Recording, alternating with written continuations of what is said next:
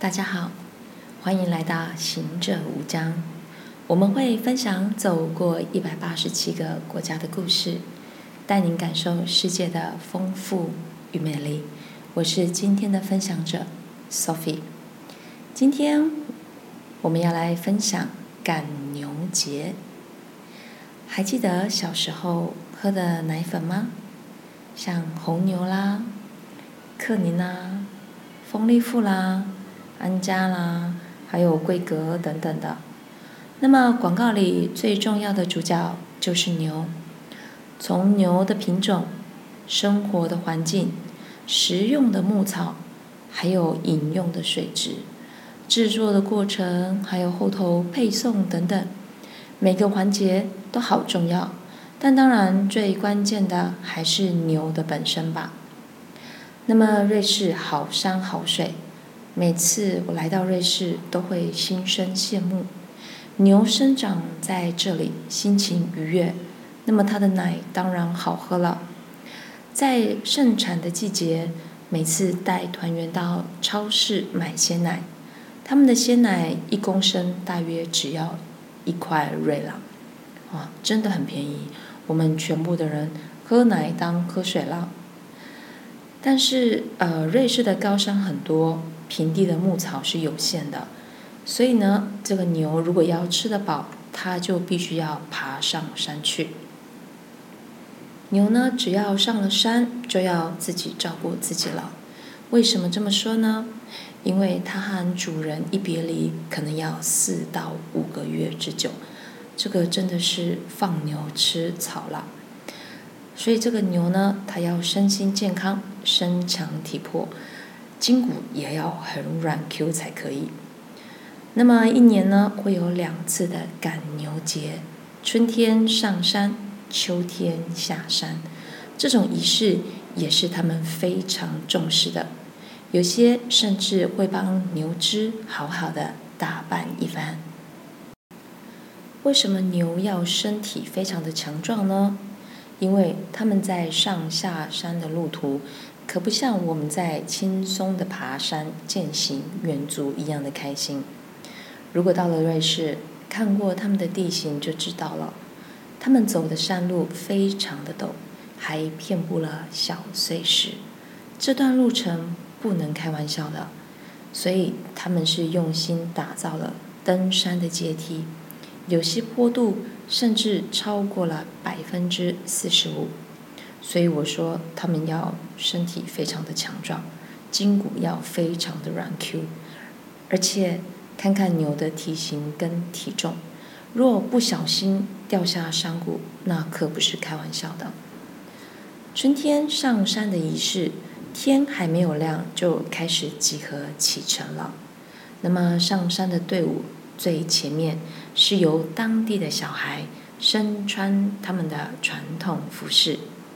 带着几头白羊走在队伍的最前面，再来是当地的壮男，也是身穿传统服饰，他们的肩膀上挑着扁担，扁担的两侧挂着几乎跟牛头一样大小的牛铃，那么也会挂着木桶，这个木桶呢是用来制作或者是储存 cheese 和奶油的。这个木桶有时候会是用简单的推车推着，推车大概都是在下山的仪式里面，进到城市平地的时候比较好推。再来会跟着乳牛、小母牛，还有小牛。队伍的最后是牛只的主人和阿彭策尔山犬，以确保。没有人畜的落单，队伍当中也会有人背着雕刻精致、还有彩绘细腻的木桶。这个木桶呢，也是用来装奶用的。还会有吹着乐器、和唱乐德尔号的人。这个乐德尔号呢，我们另外会有章节来做介绍。那么，这种上山的仪式，一路上走来非常的不简单。因为他们要从平地走到海拔两千的地方，而且有时候路途呢会长达十六、十七公里，真的是非常的辛苦。所以啦，中途走累了，人呢、牛啦都要休息。一路上花花草草的，牛也吃得非常的开心。初春新芽特别的鲜嫩嘛，一吃很容易就忘我了。所以呢，牛的主人他就要在后头追赶着牛了。好不容易抵达了山顶，这里真的非常的漂亮，有很多的牧草，还有冬天融化形成的小湖，环境一切都完美啦。主人就会在这里放牛吃草啦。然后再见就是秋天了吗？当然没有像牛郎跟织女一样那么悲惨，毕竟牛是很重要的财产。所以呢，在山上会有类似小公寮的那种小木屋，主人也是要随时过来注意一下他的牛的。啊、呃，有上山也会有下山。秋天下山的仪式时间，每年大概是八月到九月不等。时间他们会观看当年的天候来做决定。下山的时候。牛群跟人呢，抵达市区的时候，大概是傍晚的时间。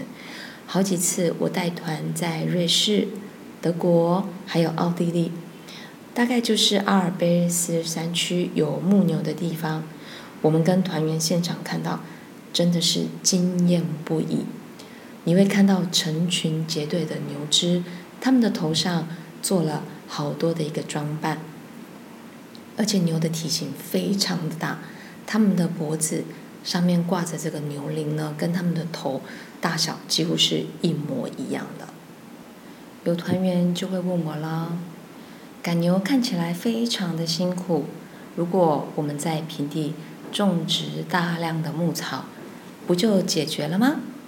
但是平地有水土保持的问题，平地人口也比较多，所以呢，瑞士的政府对于赶牛上山。他们是有提供一个补助，每年每头牛大概提供四百瑞郎的补助金吧。最后，瑞士有多少头牛呢？每年盛产的奶到底有多少？能够制造的气子又有多少呢？而且，举行赶牛仪式的小镇，这个名词也演变成牧羊犬的名字哦。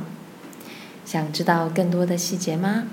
那就把握一年只有两次的机会。欢迎跟着 Sophie 入境随俗，感受在地吧。如果您喜欢我们的频道，记得订阅我们，并分享给您的亲朋好友哦。我们下次见。